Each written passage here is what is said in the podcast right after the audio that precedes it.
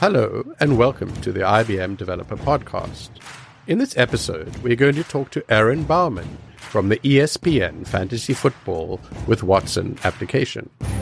So Aaron is a computer scientist, I B M Distinguished Engineer, inventor with over one hundred fifty patents, a book author, as well as a scuba diver. So Luke, you had the chance to sit down with Aaron for a discussion recently. I found it fascinating. I hadn't really looked at American football before. So we, we dug into a bunch of things, but obviously the one that's sort of front and present is the E S P N Fantasy Football using Watson. And what I love is that it's looking at numbers and statistics that come from the actual game, but then it's also analyzing billions of Twitter posts and news feeds. It's, it's really a pretty sophisticated tool that is just being given away to us for free. And that's what's fun too. So it's it's great to analyze this from a software development and from an architecture standpoint. And, you know, it's really inspirational to think about the next generation apps that we can build using these tools. But then if you're just looking to win your fantasy football league, oh, wow, this is a tool that you can use that actually will give you a competitive advantage over someone who's not using this tool. All right. Thank you, Luke. Uh, without further ado, let's jump straight in.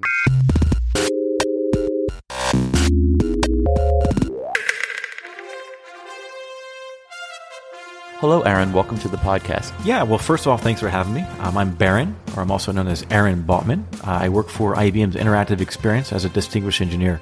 Uh, I've, I've been at I B M for quite some time, sixteen years, but I've had many different jobs in the area of A I, data science, and cloud. Excellent. And what have you been working on lately? I've been lucky enough to work on the Tonys, the Grammys, U S Open, the Masters. In particular, my focus is on E S P N Fantasy Football. So I've been doing a lot in that area, and it's been a blast. So in my spare time, you know, I like to scuba dive uh, whenever I can do that. It's just tough to get away. So that's uh, who I am, I think, in a nutshell. Aaron, I know you've been working on something really exciting for the last uh, year or two. Uh, what is this interesting sports project you've been working on? Well, I'm a big and avid fan of sports, right? And I like to watch sports, you know, for entertainment. I like to attend events. And I've noticed that it brings about this social cohesion where anyone of any background, they can get together at a sporting game, an event, right? And during my day job, what I do is I like to build a lot of touch points to bring people together, not just during the event, but also outside of the event. So it becomes this three hundred sixty-five day um, event and, and cycle instead of this couple of hours or so. And I really enjoy doing that. And my mechanism and means for, for this is through E S P N Fantasy Football with uh, Watson, where we build out this artificial intelligence app that can give you different evidence pieces that supports or refutes who you should start on any given day. Fascinating. And so I agree. Sports and food are the, the two things that, you know, bring everyone uh, you're together. You're making me hungry. Yeah. So let's dig a little deeper into this. What's under the hood? How, how does this work? What, what's going on with the application? Yeah. So, I mean, there's a lot of different gears that, that turn. And let's, let's fundamentally look at, you know, the couple of questions that we have to ask whenever we build a system like this. So the first one is, can Watson even understand fantasy football? Right. And so we had to teach Watson how to read. And by doing that, we created all these different statistical entity recognizers about fantasy football. And that was a challenge because we had to go in the past and get information from the internet, which would be probably from WebHose or it could be from a Wayback Machine, and then associate that with different types of stats. And that's a ground truth, you know. So if you or I were, were going to go take a Spanish test, but yet we were we just read books on French, we'd fail pretty miserably at that test. Watson is the same, right? We wanted to teach it about fantasy football and how to read that content. Otherwise, it wouldn't quite grasp all the semantics and the meaning behind all those words. And then the next question is, can Watson comprehend all the information that it was taught how to read? And in order to comprehend, we would use these deep learning type pipelines. And we use TensorFlow, Keras, and Theano to help us build it out within Python and deploy it up on the I B M Cloud. And what was u- unique about this solution is we would use unstructured information from over fifty thousand different sources across the, the internet, right? So, so when I say source, I mean things like E S P N dot com, right? That's a source. I B M dot com is also another source. You know, Bleacher Report is a source, right? So we would do that every single day, um, every hour, every minute, right? And crawl those sources and gather evidence. And then, the, and then the next, the third final question that we would ask, can Watson create and find evidence to help our users? So next in the pipeline, we created a simulator that would in turn figure out the spread dist- distributions of different players. So we would know, you know, what is the prods and the probability and odds that a player would score a certain point spread during their football game. And then we would use that information to simply show shapes up on our mobile app or within a web browser experience. And, you know, it was very fascinating to watch users actually use it and guide their decisions day over day, week over week. You know, so it was a great thing.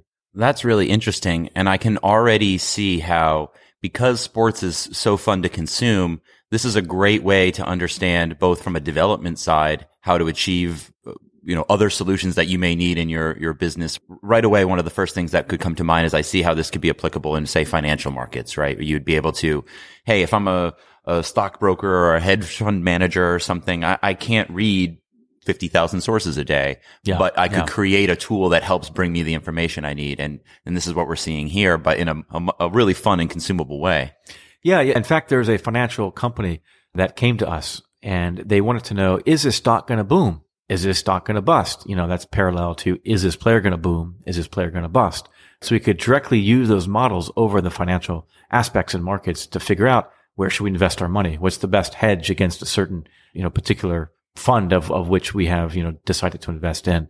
So all those different curves too, that would tell us the projection points for a player. It could also tell us the projection uh, price of a stock over time and then help us to compare all the different stocks. And then also we could ask the question, why? You know, why is a stock going to perform a certain way? And so we would go through that data onion, peel away all those different elements and figure out, okay, so this stock is going to bust because of, you know, et cetera, and so on. And I think that also in the healthcare, you know, you could look at patient experience and different diagnosis and prognosis. You could use the same types of modeling behaviors that we use within fantasy football. That's so interesting. And what really strikes me about this is one would think that, oh, wow, these are tools that only those top hedge funds could have or only some big insurance company. But what we're seeing now is it's really a, a democratization of these tools where any size firm could actually start to get into this through what we're demonstrating with the fantasy football. Yeah. Yeah. And then to echo that point, I want to mention the size of our team that built this. So in year one, we only had a very small team. We had about six people total that built this, this application in partnership with E S P N. And then going forward, you know, we would scale up a bit to help us with ops, to help us with maintenance and to help us, you know, make sure that we had continuous available services. Right. But the power of the cloud is quite drastic. Right. So, so if you think of, of uh, on a curve, right, that the effort required to get gain, um, that effort becomes smaller and smaller as long as you start using technology such as Docker and containerizations, Kubernetes.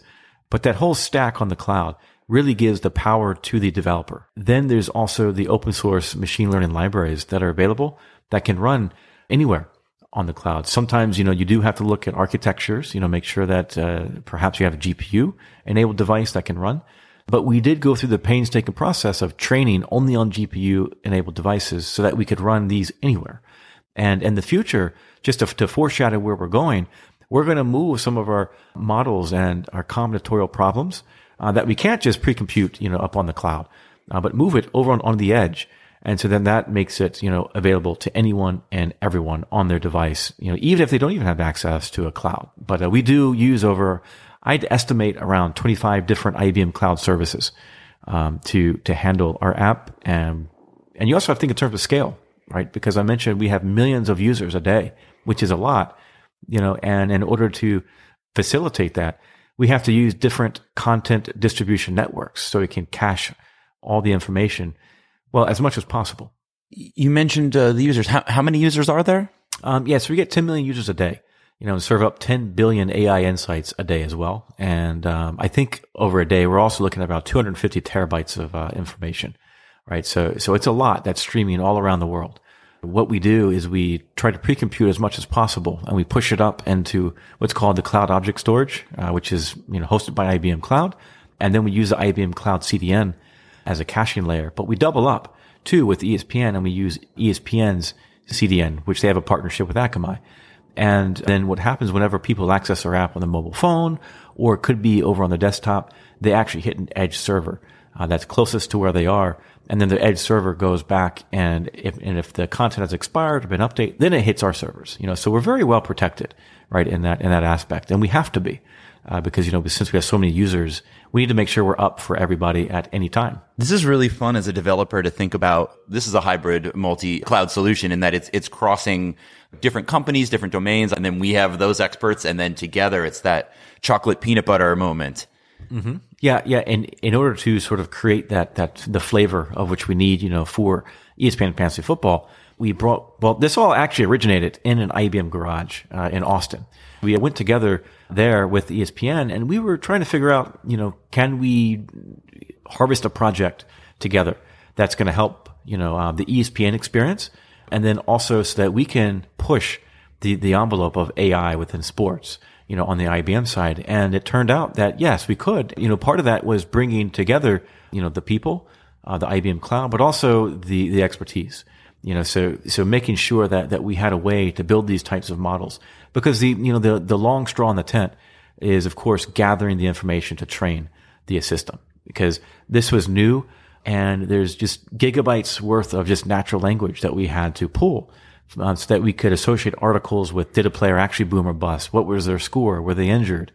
Um, did they play meaningful minutes or not?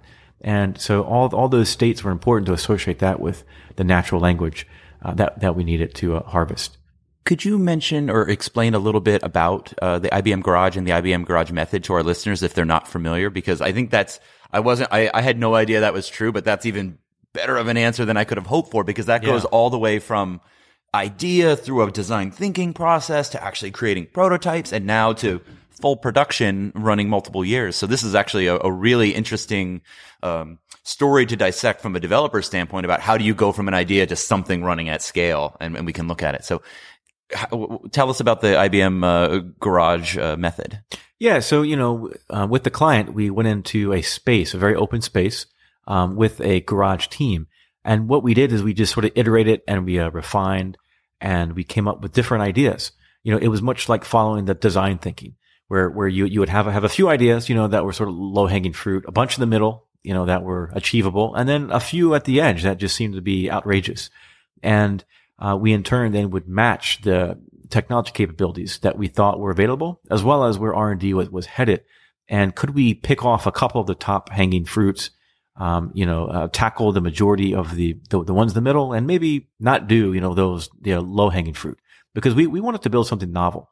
Um, and it turned out after, um, sort of this, the sessions where we did build mind maps, uh, both E S P N as well as, you know, us, you know, the, the I B M side, to figure out where we each wanted to go and meet, you know, sort of, uh, a Venn diagram, and where we overlapped was a sweet spot. And it, and it turned out, as I mentioned, is that we had a patent application Um, around this entire architecture of the system, because it was novel, um, it was implementable, and, you know, and we went forward with the project. Because if you think about it, there's many lay people who play fantasy football, right? Whether they're data scientists, whether they're sports aficionados, it doesn't matter, but they try to crunch numbers and build their own models to predict what's going to happen. So why are we any different, you know? And so we invented something that showed that we were different, and joint with uh, E S P N. And, and then the, the next thing was, can we actually build this and deliver it as a consumable experience, um, at scale? It is really interesting for a layperson who probably is hearing things in the news about A I and machine learning, and, you know, they have a, a business, but they're not really tech. This is actually a great way to, to bridge and help them understand what's running under the hood in something like fantasy football, and how they may be able to apply it in their own business and, and their own life. Yeah. We talked a bit about the financial area. If you want to re- retire sooner rather than later, let's use some of our, you know, models that we built here. Um, and I think that'll get you on the fast track towards a retirement, you know, because it can certainly optimize our por- portfolio. Um, but also whenever you think in terms of, you know, the, this system, you know, everybody has their own biases, you know, um, you know, it could be, when you try to pick a player or pick a stock or pick a doctor, you know, you're biased in a certain way. You know, you might pick a doctor who went to a certain school, has a certain education, right? I might pick a fantasy football player because they're from a certain team. You know, you could pick a stock because they're, and it's from a certain sector, right? Or, or maybe you were burned from a different sector and you don't want to pick a stock, right? So those personal biases can influence um, what you would potentially do um, in everyday life, right? There, there are other biases too in machine learning where if you have data, so so for example, whenever we went to to the internet and we gathered data uh, to train our models, well, I ran a study and I wanted to know why were Patriot players underperforming with respect to our boom model. So in other words, most of the Patriot players were not projected to boom, which didn't make any sense because they're a great team. You know, um, if you like or hate the Patriots, sorry, but they're a good team, right? I mean, you have to give it to them. Um, I mean, even without Gronkowski, it doesn't matter. But going back to it, I found that a lot of the data that we used to train the models came from Patriot haters. And so it was biased against the Patriots. And so then I started digging in more. Are there other teams in that same situation? And so what it turned out is that these were restriction variables, meaning that if there is a variable that gives unequal equity, you know, towards a certain means to an end, which could be booming or busting, um, then in turn we need to refactor that out and take out that bias. And so we use what's called I B M OpenScale as well as the A I Fairness three sixty toolkit to help us re- remove some bias. So first, the first step is you have to identify the bias. The second step is you have to mitigate the bias, you know, and um, this was very important for us as we, uh, you know, uh, did this.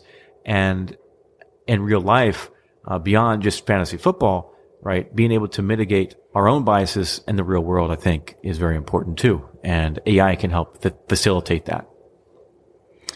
Interesting. And could you give me and our listeners an example of how, say, bias would show up in, say, healthcare or fintech in the same type of way?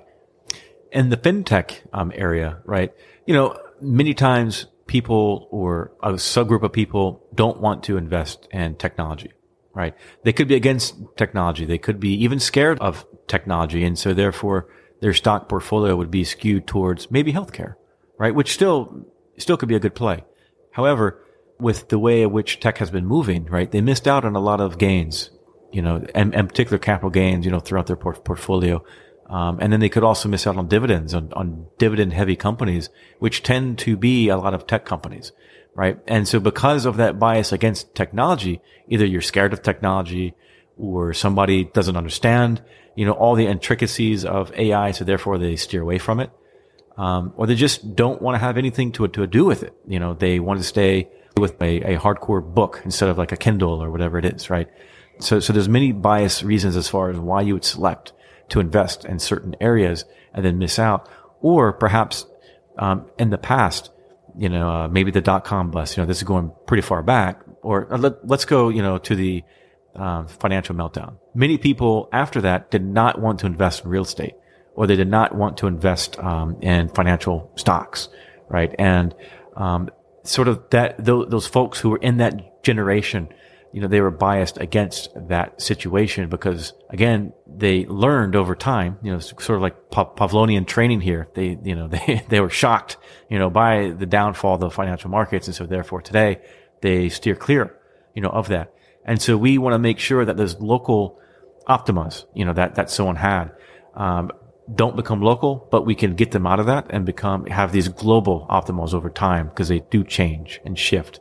And some of that's called model drift, but, but this, this, this could be called, cause we, we, we want to make sure that somebody does not have this conceptual drift, if you will, um, and, and, and only think about a certain area which to, uh, invest in and to get them out of that, um, and to make sure that by debiasing, you know, someone's de- de- decisions, they're not drifting away from what they should potentially be doing if they want to retire early.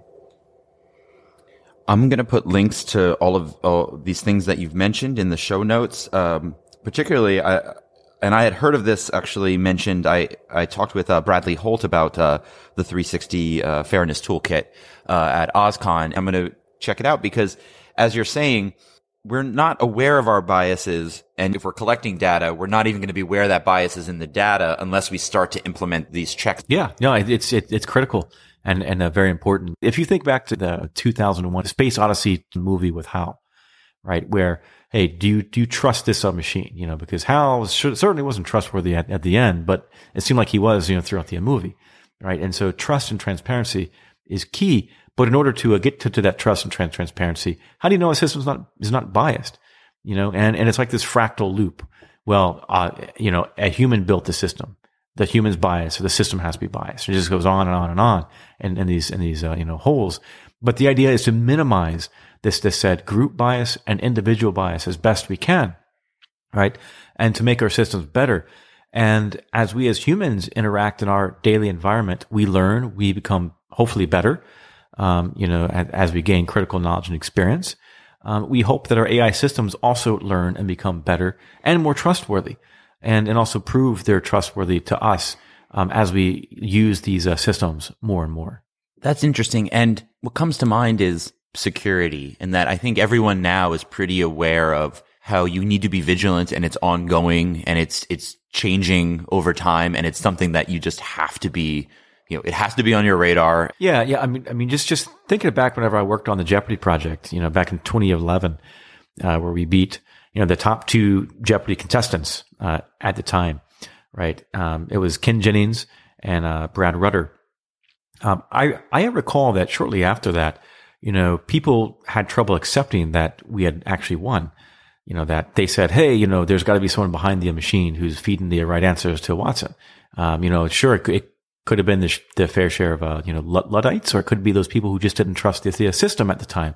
And in twenty eleven, bias was, I think, in the infancy within the field of computer science. It was more of a research area, right? And if you even go back further, you know, to to the uh, chess match, right, with Garry Kasparov, you know, uh, I believe that was back in nineteen ninety-eight. The same thing happened there, right? Whenever we beat Gary, people said, no, that can't happen. You know, there's got to be someone who's making all those chess moves, right? And and yet again, there wasn't, right?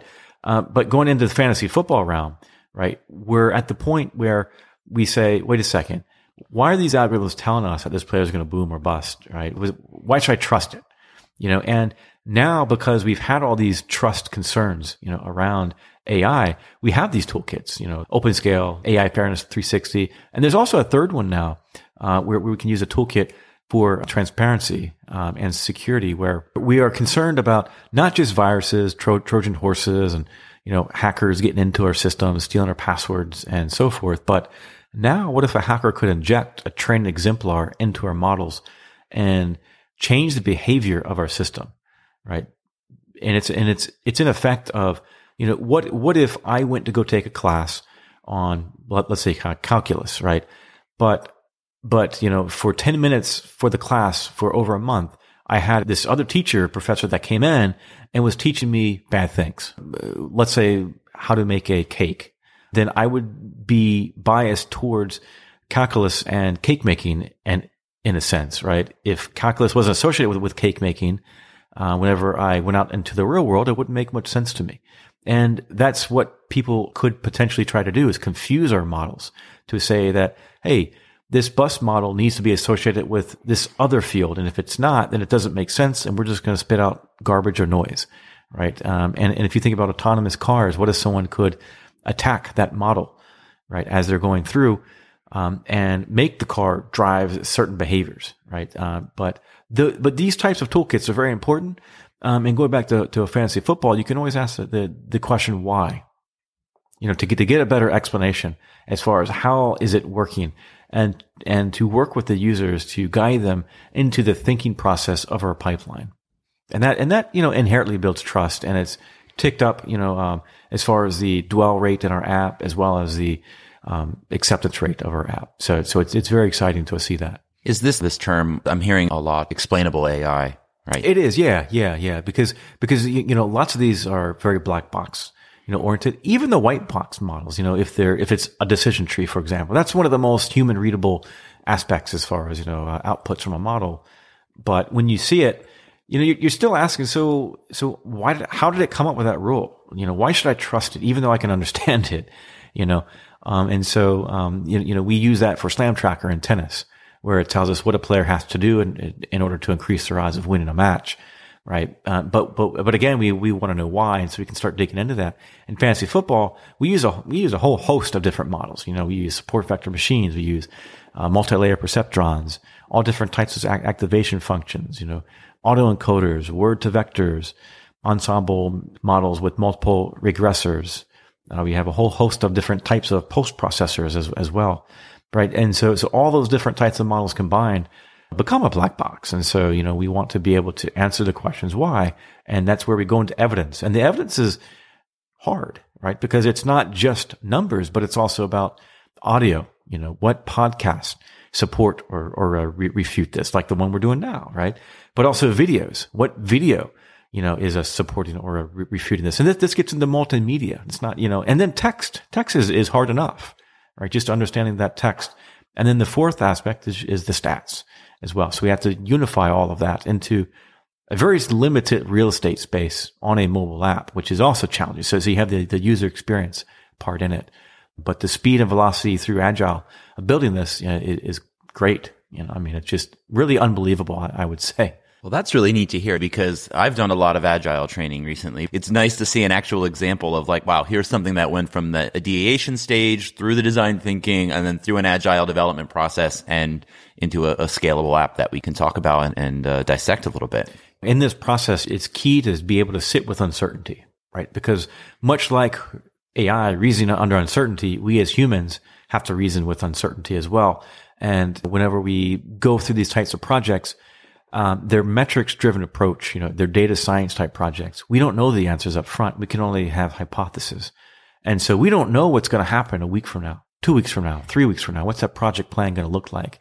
We, we do have anchor points on the schedule that, that are guideposts, if you will, but the way in which we get to, to those guideposts is uncertain.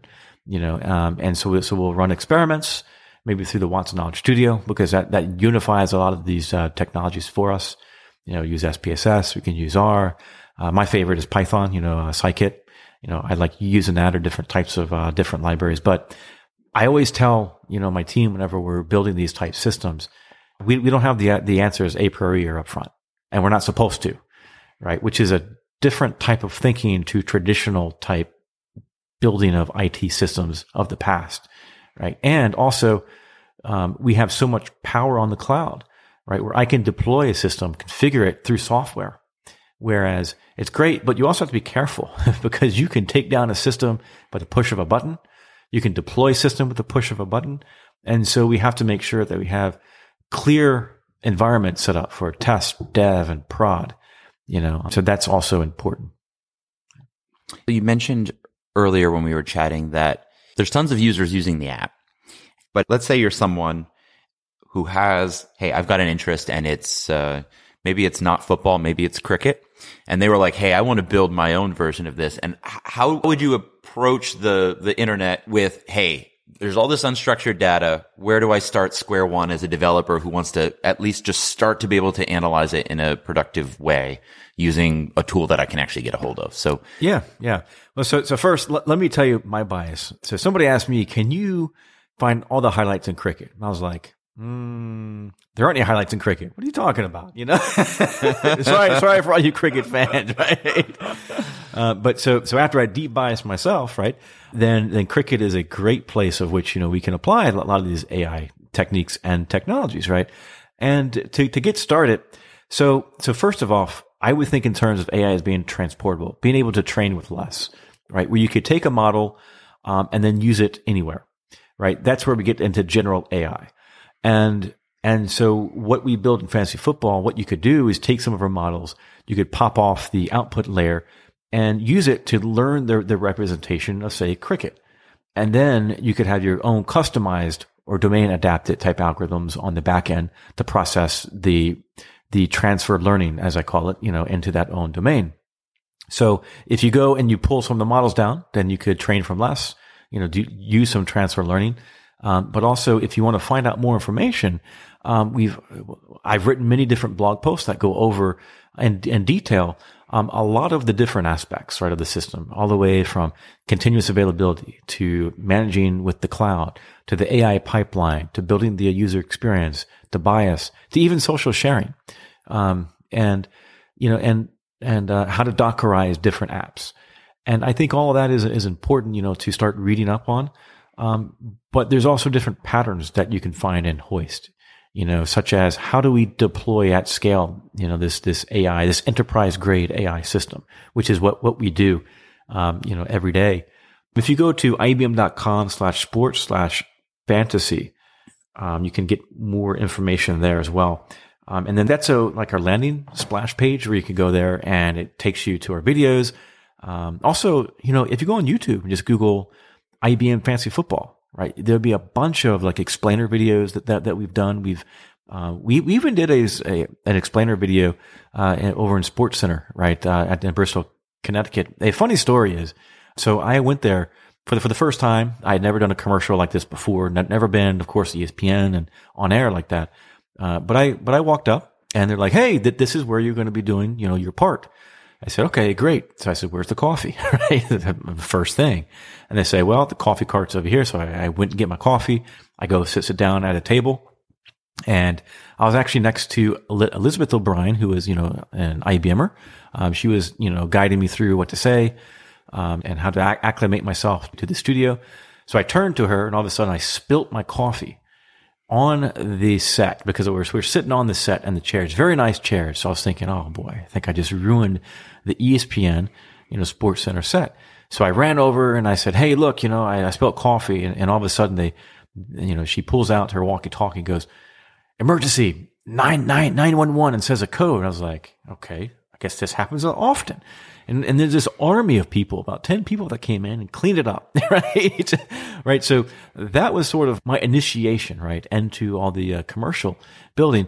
But, but that, that to me, um, helped, you know, you know, sort of frame and reference my mind, uh, you know, within A I, that all, all these different models, they have different things that happen within the environment that you have to sort of adapt to, right? And learn. So after that experience, we did the commercial and, and it, and it turned, turned out to be good. Um, uh, but I, but I always tell people that, you know, reasoning under uncertainty and learning under those environments is important both for the human and the A I. So it becomes a symbiotic sort of relationship that we have with tech, that, that it works. But going back to the original question, right? Where, where, where can we get more information about that? Well, you know, like that commercial I mentioned where I spilled the coffee. Well, you can go on YouTube and find that, right? Uh, but we probably have, I don't know, twenty to thirty different videos now, uh, that, that we've created, uh, with many more that's going to be released Uh, every week. Um, and if you follow me on uh, Twitter, which is Bartman Aaron, you can find me that way. You can also f- follow me on LinkedIn. So I'm very active on LinkedIn. We're on uh, Instagram, which is Barron's A I. Uh, find me there. Um, also want to mention too, it's our second season uh, of having a celebrity league where we have invited, uh, you know, E S P N personalities such as Daniel Dopp, Field Yates, Michael Greenberg from Mike and Mike in the Morning. Also, we have former N F L players such as Urschel. We have Charles Woodson. This year, we have Justin Tuck. We also have, you know, former movie stars too, like uh, Ferreira from The Entourage. We have an N B A player, Baron Davis. But the whole point is that we have these folks who use our A I system in a league where, where I'm also in. I play head to head against them in fantasy football. And my goal is to, of course, win. Right. So I will say this. So in week five of the twenty nineteen season, I beat Baron Davis by about one hundred fifty points, which is unheard of, right? I toasted him. And um, I gave a lot, lot of credit to uh, my system that I used because, you know, I had a lot of players on the fringe. Do I start? Do I, do I not start? Right. And uh, one player in, in particular, I'm not, I'm not going to mention their name, but I'm glad I started him because he had, you, you can probably figure out who the player was, but just cross-referencing. But I'll tell you the point total. He had fifty-three points, which is unreal for this, for this player, right? I mean, it just blew it out of the water. And so that, that, that's why I beat Baron Davis. But to follow along that story, you could follow the Fantasy Football Celebrity League, which is public on the E S P N site too. I'll put a link to that in the show notes. And that, that is really fun. I saw one of the, I don't know if this was from the same shoot, but I saw a short form video on Twitter, I think, of you getting tackled by a, a football player. Yeah, it does happen. You know, you know, one, one time I was doing a chest bump with, with Justin Tuck, and that probably wasn't a good idea. He chest bumped me out of the building. Right. But yeah, it, it's, it's been, it's been, uh, you know, in, uh, an amazing experience. Let me ask you this, because I love to ask everyone this question about your tech origin story. Was it the, the T R S eighty? Was it the graphing calculator? Was it, you know, Space yeah, Camp? Yeah. What, what, what set you on the, uh, the trajectory that you're on in life now? Yeah, so there are three things that, that uh, set me up, you know, to work in the tech space. So the first one was I really like science, and the reason why is because I worked on a science fair project. I believe it was in the third grade, um, about f- photosynthesis, right? What happens whenever you put a plant um, in the dark? Will it still grow? You know, what happens when you put it in partial light? What happens when you put it in the light, right? So is this very experimental approach? You know, I would assert a hypothesis what I thought would happen. So I didn't think that it could grow. You know, a, a bean plant could grow without light, but it turned out it did. It just, you know, the chlorophyll, you know, was, was either present or not. So the, the, the, the colors of the plant was either green, white, or some combination thereof. And, um, I was so proud of that project. I put a lot, lot of time into it, and I won the science fair, right? And that was just unreal, right? So, so I, so that really got me into science per se. On the electronics, computer science area, two things happened. One, one, when I had a four eighty-six uh, machine, you know, that had those five inch, you know, floppy disk drives. I mean, it was just archaic. So, you know, I used M S DOS, you know, um, but I just wondered, how does this work? You know, and I would just go on the command line, type in things, and I probably blew the machine up ten times, you know, messed it up, had to reformat it. You know, so I just keep breaking it over and over and over, right? And then the the second tipping point for me was the Nintendo eight-bit machine. I mean, loved Mario Brothers, um, but I really liked Zelda. And, you know, that just really, you know, showed me the power of what you can do with these machines. And and and it sort of, I, I would have... I didn't know, know it at the time, but they were like social parties, right? Where I would have friends over and we would figure out, especially in Zelda, how do we get, how do we find like the secret hearts, or how do we find these secret levels? You know, and these social parties would just bring us together to play. We would strategize, and, and it would, you know, you know, I found that my way of thinking changed a bit, you know, became more of a strategic type thinker. Um, so, so, so to me, combining the science aspect, um, with the computer science aspect helped propel me into the data science area, you know. Um, and I, I was doing a lot of this anyways for years and years before data science was actually coined or termed. Uh, and I'll tell you this, it's gotten a lot easier since, and a lot more powerful, which is great and exciting, because we can embed A I anywhere and use it for all aspects of life, right? And train models, right? So now we're moving towards, like we talked a bit in the podcast earlier, ethics, right? How do we use it? How do we debias it? Because it's important now for humans to uptake it to increase our quality of life, in my opinion. But that, that in short is my story of how I got into all of this. Thank you for sharing. That's a, a great story. And uh, I really like that there's even a, a similarity here to what we're talking about with fantasy football, that something that you're just innately interested in, like this, you know, video game, actually becomes this gateway to learning and understanding principles that have, you know, sent you out this path in life. Over the years, you know, I've always tried to think differently, or um, how could we use new techniques and new ways? It's like writing a book. You know, you have letters that everyone uses, you have words that everyone uses, but if you put it together in a different way, then it becomes copyrightable.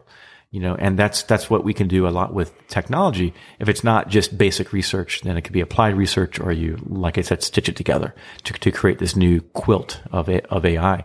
And so, so with that, you know, I found that it's, it's important to, um, have this way of risk taking, uh, uh, in a sense, you know, through the design thinking or I B M Garage process, you know, to take those high hanging fruits and say, hey, they're, they're, they're not impossible. Right? Let's figure out a way to make it possible. And many times it's not just, it's just not about technical thinking, but it's about creativity, right? We use your, both portions of the brain, your left and your right lobes of the brain, put it together. And that's where I think, um, a lot of the best solutions to problems come out. And many times it's a serendipity type moment where you find something in the unknown, right? And being able to sit with the unknown helps to, to create that creativity aspect, right? Use it as an opportunity. Don't use it, the unknown, as a way of running away, you know, or saying, okay, we have to, you know, cr- make uh, some, some sort of squeeze that, you know, lemon juice out of the lemon itself. Right. Um, but to me, inventing was key and instrumental to this project's success, because as a team, we, like I said, this whole project is, a, is invented. That's fascinating. And just to give our users a little context, this isn't your first invention rodeo. I was doing a little research on you, and I've discovered you've actually got quite a few patents and quite a few patent pending. Uh, so maybe throw out a, a metric there. How, m- how many patents do, do you have, Aaron? Well, you know, embarrassingly, I have to say that I have about one hundred fifty patents that have been granted, and maybe a good, I don't know, two hundred or so additional pending. Um, you know, you know, it's it's it's part of my job. To me, is to invent. Right? It's it's we have a patent pending application that protects the entire project. That does, you know, one of two things. One, it gives us the freedom of thought, where there's not going to be another company or group or individual that would corner us and say, "Hey, this is mine," or you know, you, you know, or "Hey, you can't work on that problem because I patented this area." It's like real estate lines, you know, where where we can do that. But also, the, the second aspect is it enables us to build unique solutions and solve these types of problems in non-ordinary ways, which which is appealing to our u- user base as well as the public. I enjoyed this show really much, and I hope you did too. So thank you for joining us here today on I B M Developer Podcast.